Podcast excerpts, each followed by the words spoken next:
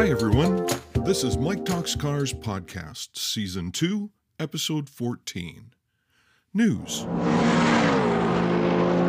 In industry news, partial automation of new vehicles is now receiving scrutiny from the Insurance Institute for Highway Safety. The IIHS is putting together a set of criteria to evaluate driver involvement while using a partial automation system. They have stated that there are currently no fully autonomous systems on the market and that manufacturers have often oversold the capabilities of these partially automated systems. Some drivers have been observed watching movies, playing games, or even napping behind the wheel. This false sense of security can be very dangerous, more dangerous than a human driving. IIHS hopes to roll out the new point system sometime in 2022, but says that they are struggling to find vehicles to test because of the supply chain shortages that are currently going on.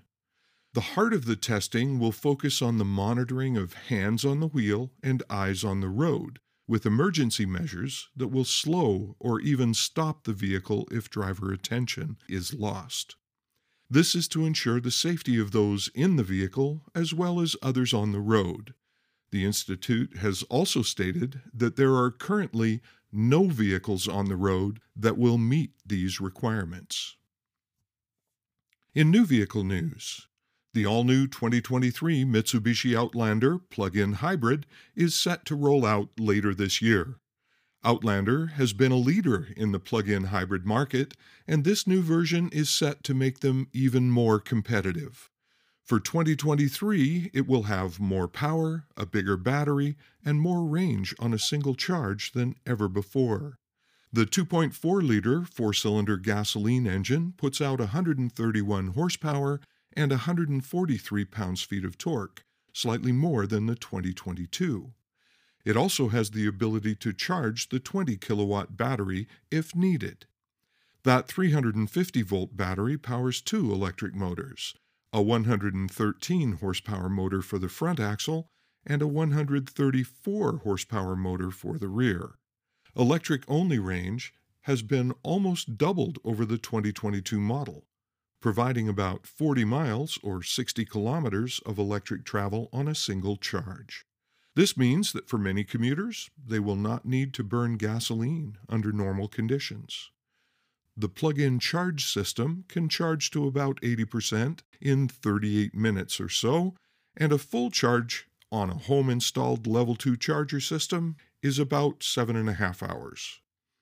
Outlander's platform is shared with the popular Nissan Rogue and provides excellent ride and handling. Inside, you'll find plenty of space with an attractive but comfortable design. Outlander plug in hybrid is all set to compete, and it will need to be, given that the market is about to see a huge increase in the number of plug in hybrids available this year. Now for some musings with the trainer. I read yesterday that customer satisfaction with the sales process is higher among customers that did part or all of their purchase online compared to customers that purchase their vehicles in person. There can be many reasons why that is true, some of them having to do with the convenience or the novel nature of the interaction. Some of the reasons might be disturbing suggesting that we aren't meeting the customer's expectations on the showroom floor.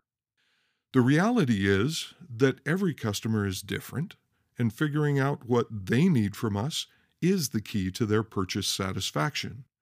Dealers are investing in ways to capture those online customers, and new companies are cropping up to capitalize on this move towards online purchases.